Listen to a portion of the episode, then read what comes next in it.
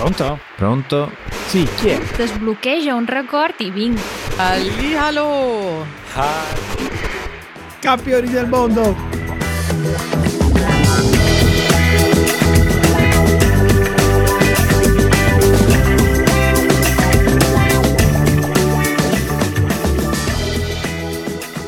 Campioni del mondo? Hai sentito bene? Questo campioni del mondo è un grido di gioia, ma è anche una citazione. Eh, que- sì. Una, una citazione per, per ormai noi anziani quasi. Eh, sì, in realtà è più una citazione per eh, i nostri genitori, Mm. perché è una citazione di un telecronista di calcio del 1982, noi non eravamo ancora nati, quando l'Italia di calcio vinse per la terza volta i mondiali. Ma questa volta non abbiamo vinto il mondiale di calcio, che si è tenuto l'anno scorso, l'ha vinto l'Argentina, ma abbiamo vinto quella che possiamo chiamare la Coppa del Mondo di tennis. Sport. Ci tuffiamo subito nelle sezioni, abbiamo tanta ciccia oggi. Lanciamoci subito e iniziamo subito con il parlare di questo sport fantastico che io non seguo. Mi sa che me l'avevi detto già in passato, non ti piace, non ti piace lo sport in genere o questo in particolare? No, allora, mi- a me piacciono gli sport da fare, da seguire ormai, o probabilmente da sempre. Eh, no, diciamo che prima alcuni li seguivo perché con me vivevano persone che seguivano mm, determinati sport, oppure eh, avevo amici vicini che seguivano sport e quindi io sfruttavo eh, la scusa per condividere dei momenti. Però autonomamente non ho mai seguito nessuno sport. Mm, io invece ho avuto un'evoluzione in questo, nel senso che nel passato ero proprio il tipo che si metteva lì davanti alla televisione e si sparava la maratona sportiva domenicale, non so, eh, Formula 1, tennis, calcio e così via, per tutta la giornata. Eh, adesso invece non riesco a vedere praticamente nessuno sport dall'inizio alla fine. E forse è un segno del- dell'età contemporanea, no? dei giorni che viviamo. Guardo tutto alla fine, guardo gli highlights quando è tutto finito. eh, eh beh, io so che le partite di tennis possono durare tantissimo. Mhm. Sì, ma in questo caso sono state partite più brevi Ah, perché la Coppa Davis, quella che ho chiamato il mondiale di tennis, è un- sono partite che si giocano a- al meglio dei tre set, vuol dire chi vince prima due set ha vinto la partita. A volte invece nelle partite più importanti dell'anno, soprattutto nelle partite uno contro uno, quindi quelle che si chiamano i singoli, eh, le partite sono al meglio di 5, vuol dire che ne devi vincere 3. E se una partita finisce 3 a 2 vuol dire che è durata in media 4-5 ore. Belle lunghe. Finalmente ieri, per la prima volta dopo 47 anni, l'Italia ha vinto la Coppa Davis. Solo la seconda nella storia. fantastico. È un evento generazionale, direi. E a guidare l'Italia in questa vittoria è stato un certo Yannick Sinner. Lo conosci? Mm. Per- ovviamente ne ho sentito parlare e ovviamente mi sono chiesto che strano nome e cognome per essere un italiano. Eh, Però- indovina un po' di dov'è? Trentino? Eh sì, è del Trentino Alto Adige, quella regione bilingue dell'Italia, italiano e tedesco. Però lui, insomma, nazionalità italiana, si sente italiano, compete eh, per l'Italia e ha avuto un 2023 fantastico. Non solo è stato il giocatore più importante durante questa Coppa Davis, battendo anche il numero uno al mondo Djokovic, ma eh, come eh, tennista a livello personale ha vinto il suo primo torneo importante e proprio all'inizio del mese eh, ha preso parte alle ATP Finals, che è un torneo soltanto per gli otto più forti al mondo, che si è tenuto tra l'altro a Torino, e ha battuto Djokovic nel girone e poi lo ha ritrovato in finale, però questa volta purtroppo ha perso. Quindi diciamo che è in, è in netta salita. Ma questo fantastico sportivo quanti anni ha? Curiosità. Ha solo 22 anni. No, come mi sento vecchio. Eh sì, ormai eh, sì, gli sportivi all'apice del loro successo hanno tra i 20 e i 25, eh, il che vuol dire che noi siamo una generazione più avanti dei nostri eroi sportivi adesso. Prima Eh sì. noi eravamo piccolini e gli eroi potevano essere i nostri papà quasi.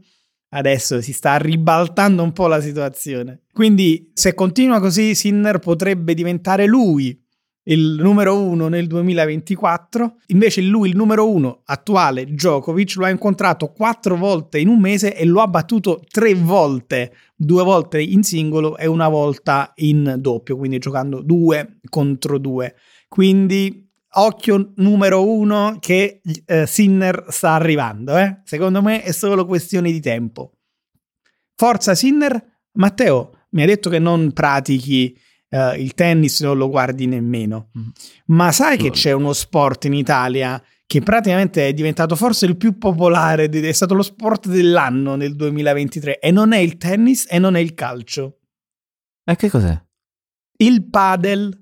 Ah, aspetta, aspetta, l'ho sentito. Sì, sì, sì. Ho visto anche campi e ho visto forse qualcuno giocare. E ti dico la verità, ho anche pensato, bah, potrei provare. Ma non l'ho ancora fatto. Eh, non è uno sport che fa per me e non sono neanche contento del fatto che tutti i campi di calcetto, eh, Mm. almeno da queste parti, si stanno convertendo a campi di eh, padel. E Ah. un po' tutti quelli che prima giocavano a calcio o giocavano a tennis, adesso si stanno mettendo a giocare a padel, anche e soprattutto al coperto. E quindi uno sport che comunque ti dà la possibilità di comodamente farlo al coperto, perché comunque eh, il calcetto sì, ci sono dei campi al coperto, ma pochi, pochi, direi. Sì, al di là di questo, organizzare una partita di calcetto vuol dire 5 contro 5. Mm. Bisogna mettere d'accordo 10 persone, di cui due devono andare in porta. È sempre difficile trovare i portieri. Eh, mentre invece il, il tennis ne bastano due, però è uno sport un po' più tecnico, cioè non puoi improvvisarti giocatore di tennis. Il padel invece unisce un po' la comodità di tutto, è uno sport che puoi giocare in due e puoi anche cominciare da inesperto, eh, il- come dire, il livello per entrare a cominciare a giocare è basso, quindi un po' tutti si cimentano, è diventato lo sport anche dei famosi e quindi tutti a provare questo padel. Allora, se eh, questo fa sì che più persone si avvicinano a uno sport, va bene. Poi, ovviamente, c'è sempre lo sport che va di moda. Però non è mm, da, da poco tempo, ormai è da tanto che gira, no? Il padel. Sì, sì, direi però che quest'anno ha raggiunto proprio il, il culmine. Mm. Sì, direi a partire da dopo la pandemia. Non so se c'è un nesso, ma dopo la pandemia eh, è, è scoppiata la padelmania, forse perché Faceva rima, pandemia, padelmania, no. Matteo rido per non Scusate. piacere. No, dai, è, è simpatica, dai, è Scusate, simpatica. scusate.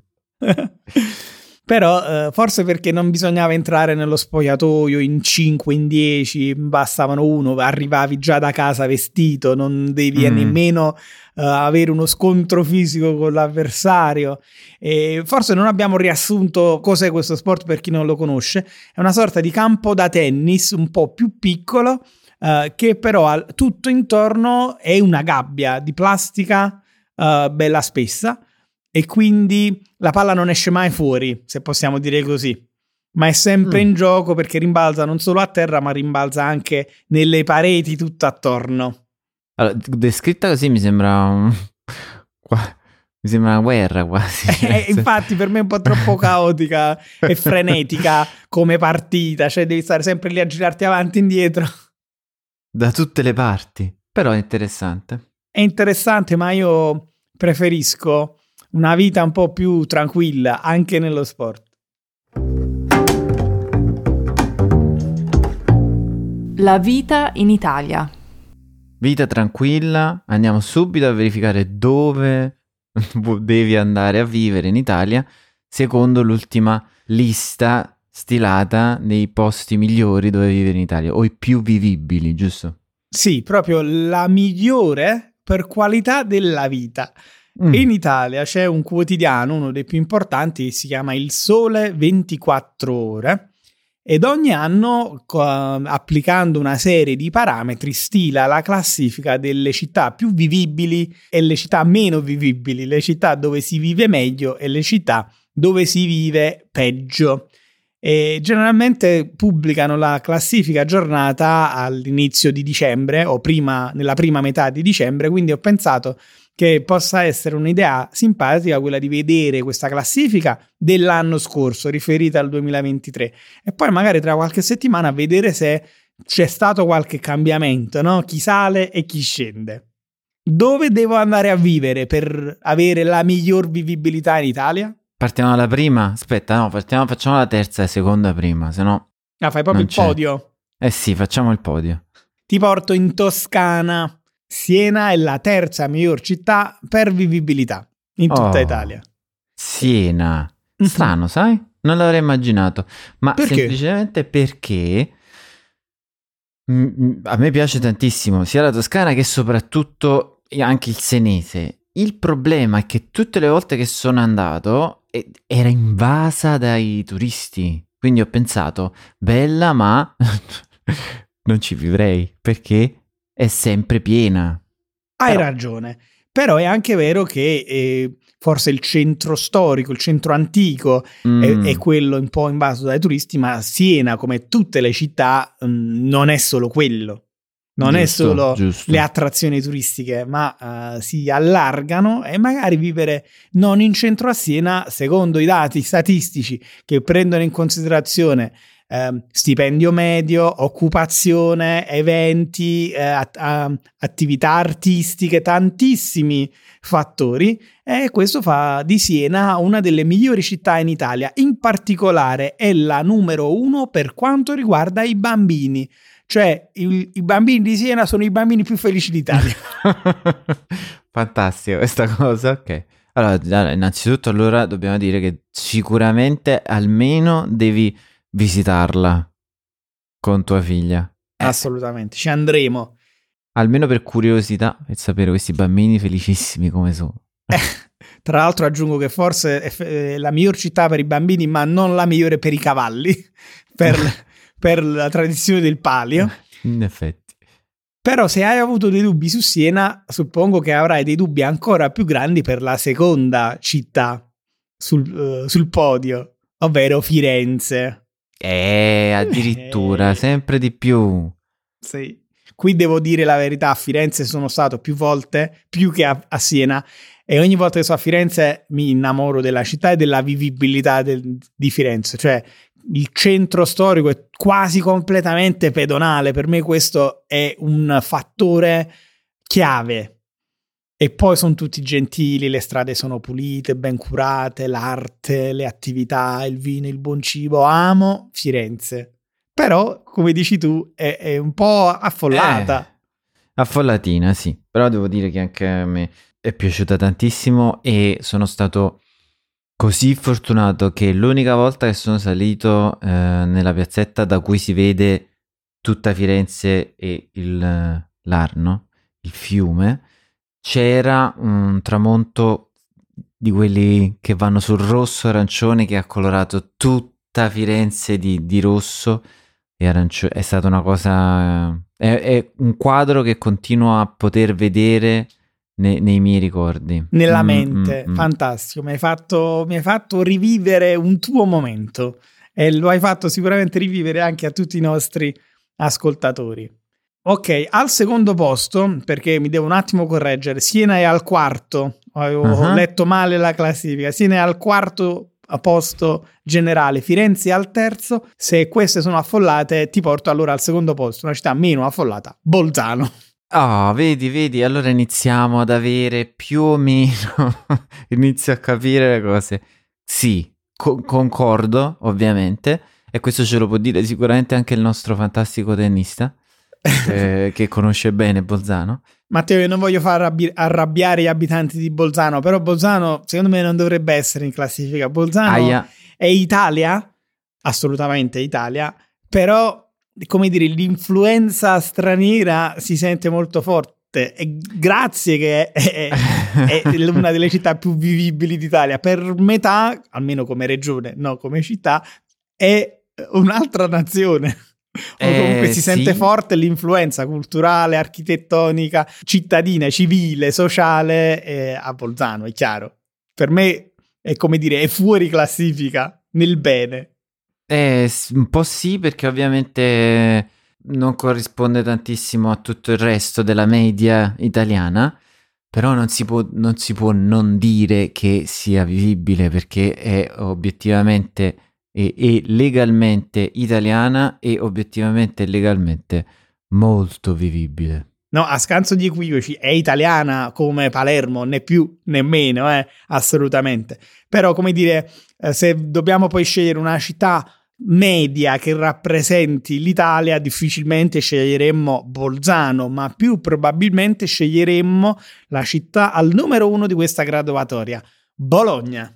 Bologna? Mhm, Città più vivibile in Italia. Attenzione, questa, questa notizia mi ha spiazzato tantissimo. Perché, scusa, mi parlano tutti bene di Bologna, città piccola ma non troppo, grande ma non troppo, a misura d'uomo come piace a me dire sempre, ci sono tutti i servizi, c'è gran cibo, ci sono eventi culturali, ci sono tante librerie, ci sono tante università e ci sono tanti studenti, quindi è una città molto attiva, molto giovane. Io devo dire, capisco appieno come Bologna possa essere al numero uno di questa graduatoria e a differenza di Firenze e Siena non è neanche troppo turistica, quindi proprio giusta. Però è piena di studenti, proprio piena, e, e che, che va benissimo. E la questione è che probabilmente perché, perché mi sono stupito? Perché le uniche due volte che sono andato a Bologna sono andato d'estate. E se c'è una città in Italia che d'estate è invivibile, è Bologna. Perché? Perché è caldissima e umidissima d'estate ed è freddissima d'inverno. Lo so, sembra strano, ma è così. Eh, ci può stare, però eh, questo clima un po' troppo agli estremi è un po' una caratteristica di tutta l'Italia, anche Milano d'estate è troppo calda. Un po' tutte le grandi città d'Italia lo sono, sono, fa- sono così, facilitate quelle che hanno il mare e Bologna non ce l'ha, però come regione, ecco, da Bologna ti puoi spostare facilmente e raggiungere il mare Mm, mm, mm, mm, raggiungere altre grandi città come Milano ad esempio eh, o anche Firenze o anche Roma. Alla fine si trova eh, in una posizione ottimale nell'Italia più o meno al centro e rappresenta più o meno tutte le altre città italiane non è forse la migliore in nulla ma forse complessivamente è il meglio che può offrire l'Italia Beh, Matteo ve- veniamo alle note dolenti? vuoi, vuoi dirmi le ultime due? Voglio dirti le città in cui si vive peggio. ok. E, Vai. Facciamo così, ti leggo tutta la lista perché sarebbe complesso eh, analizzarle una ad una. E io ti dico la lista di città e tu mi dici cosa hanno in comune. Sì, vai. Le città italiane in cui si vive peggio sono Crotone, Isernia, Caltanissetta, Foggia, Vibo Valencia, Reggio Calabria, Taranto, Enna, Caserta, Napoli, Salerno, Catanzaro, Cosenza, Potenza, Trapani, Brindisi, Catania, Siracusa, Messina e Palermo. Cosa hanno in comune tutte queste città? Che sono tutte quante città del regno delle due Sicilie. Ovvero del sud Italia. Sì. Ai ai Purtroppo. ai, male, male, male. Malissimo. Questo ti dice anche il perché ogni anno quando si pubblica questa gra- graduatoria gli abitanti del sud Italia un po' si arrabbiano, insorgono e Eh. dicono non avete capito nulla della qualità della vita, venite a Napoli, venite a Catania, venite a Palermo e venite a scoprire cos'è davvero la vita al sud Italia. Dove ti posizioni? in, questa, in questo dibattito? Eh, non riesco a posizionarmi. Non riesco a posizionarmi, mi dispiace perché, con, per, perché non vivo al sud, cioè sono di parte. allora mi posiziono io che ci, ci sono nato e ci vivo e ti dico che questa graduatoria è fatta da un giornale fondamentalmente economico-finanziario e che quindi hanno un fortissimo peso le condizioni economiche, l'occupazione lavorativa, gli stipendi medi, come dire, il numero di scuole per abitanti, il numero di ospedali per abitanti. E in tutte queste categorie purtroppo eh, le città del sud uh, se la passano male, diciamo la verità. Mm-mm, Però se vero. consideriamo qualità della vita anche il semplice fatto che puoi scendere e fare una passeggiata col bel tempo anche d'inverno e mangiare del cibo fantastico ed interagire con la popolazione ed essere sempre bene accolto, beh, su questo secondo me il sud non lo batte nessuno in Italia. Vero, vero, molto vero. Matteo, abbiamo dei nostri ascoltatori che sono stati in alcune di queste città del sud. Ti va se ascoltiamo le loro voci?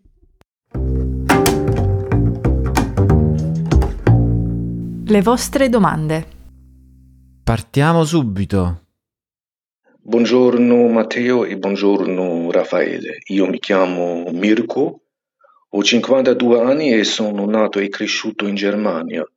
Da 25 anni abito ad Amburgo e qualche anno fa, in un periodo abbastanza difficile, ho deciso di ricominciare a imparare italiano. Infatti, questa decisione mi ha aiutato a prendere la strada giusta e a restituire la mia identità, perché ho un genitore italiano e mi sento anche italiano.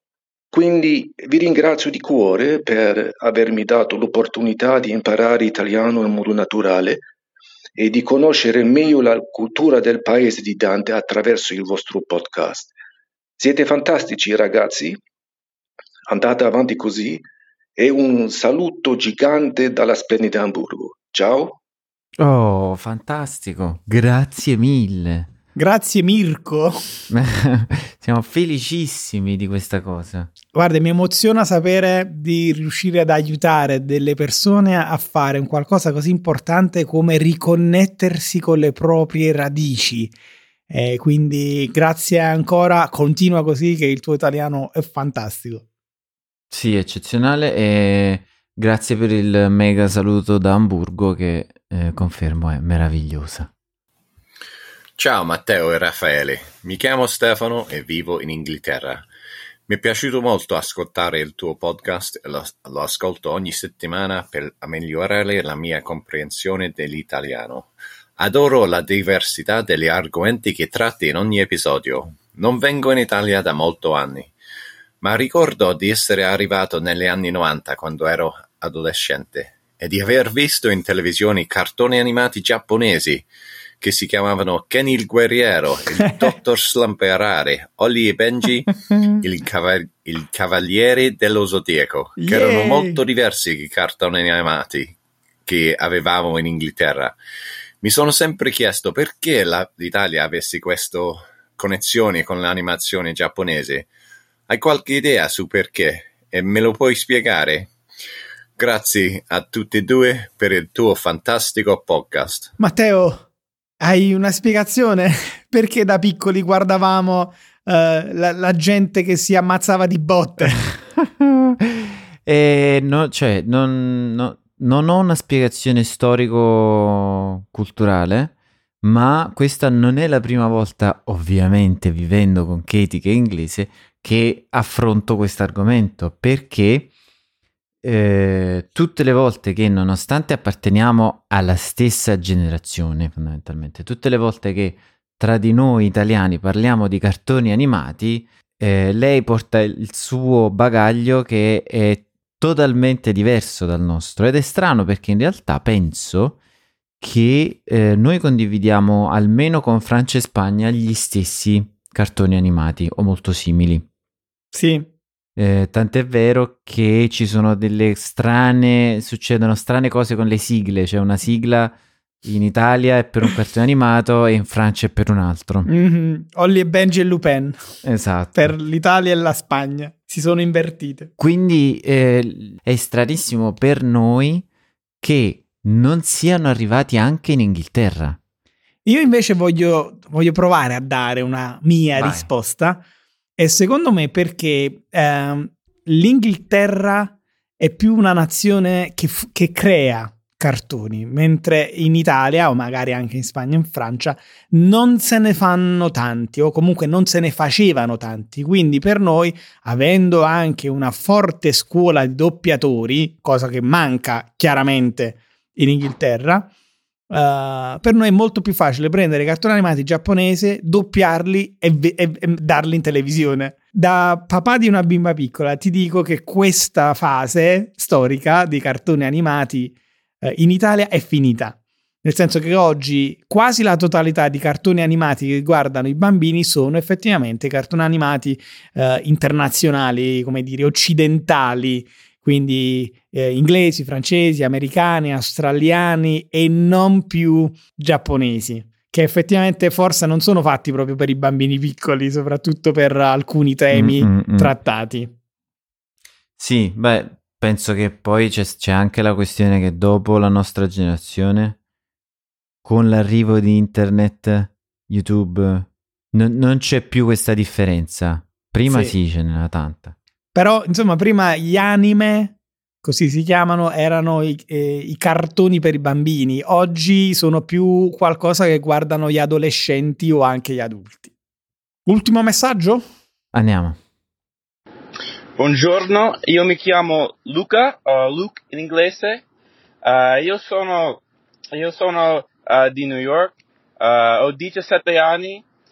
Mio nonno è italiano, ho le radici italiane, ma non sono cresciuto parlando italiano e da un anno ho, ho deciso di voler imparare ho iniziato eh, un anno fa e ho usato il tuo canale, il vostro canale molto e mi ha aiutato moltissimo ad imparare meglio eh, l'italiano e vorrei dire grazie per tutto. Io ho visto questa opportuni- opportunità di parlare eh, con voi e l'ho fatto per dire grazie. Eh, c'è una sola cosa di cui vorrei parlare con voi.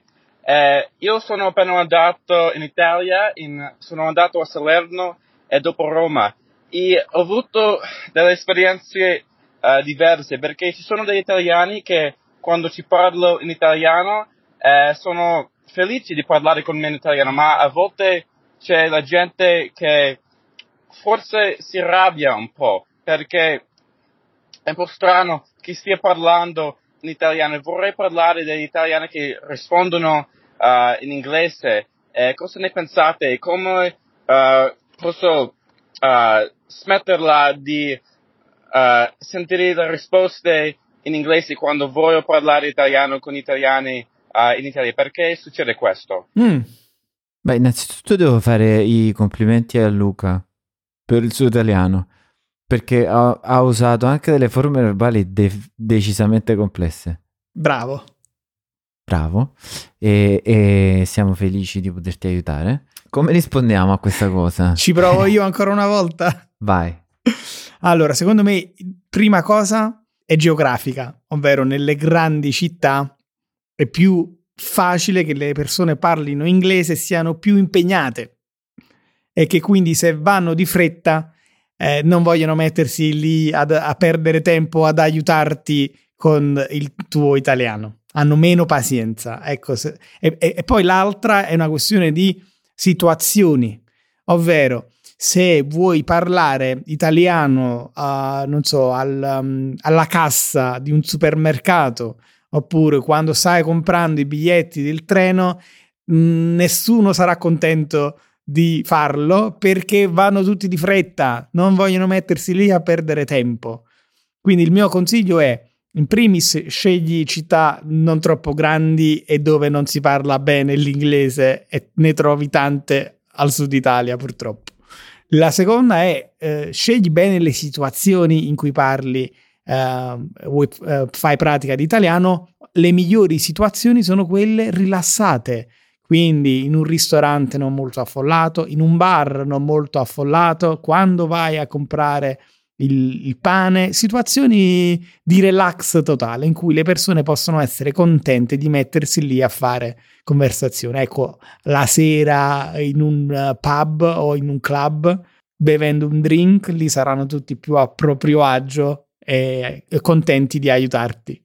Condivido, condivido appieno. Sicuramente non ti devi preoccupare di quelli che vogliono parlare in inglese e ci saranno sempre Semplicemente parla il meno possibile con loro e cerca di parlare con quelli che poi vogliono parlare italiano. Sì, semplicemente ci sono delle situazioni in cui le persone si scocciano di parlare, indipendentemente che tu sia italiano o straniero, e quindi in quel caso è meglio lasciarli perdere. Esatto. Cerca invece le persone che sono contente di parlare, indipendentemente dalla lingua. Vero.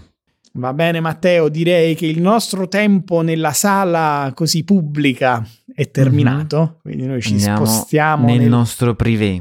Nel nostro privé, che detto così sembra chissà che facciamo di là, invece non facciamo altro che conversazione, ma esclusivamente per i nostri amici della comunità, che hanno accesso così al nostro after show, ma anche alla traduzione interattiva alla trascrizione interattiva, alla traduzione multilingue e al vocab helper che mostra uh, minuto per minuto le 10 parole più difficili o più importanti che abbiamo utilizzato nel nostro podcast. Quindi l'invito è 1. Lasciateci una bella recensione. 2. Mandateci un bel messaggio. 3. Diventate membri e seguiteci di là. Ciao. Ciao.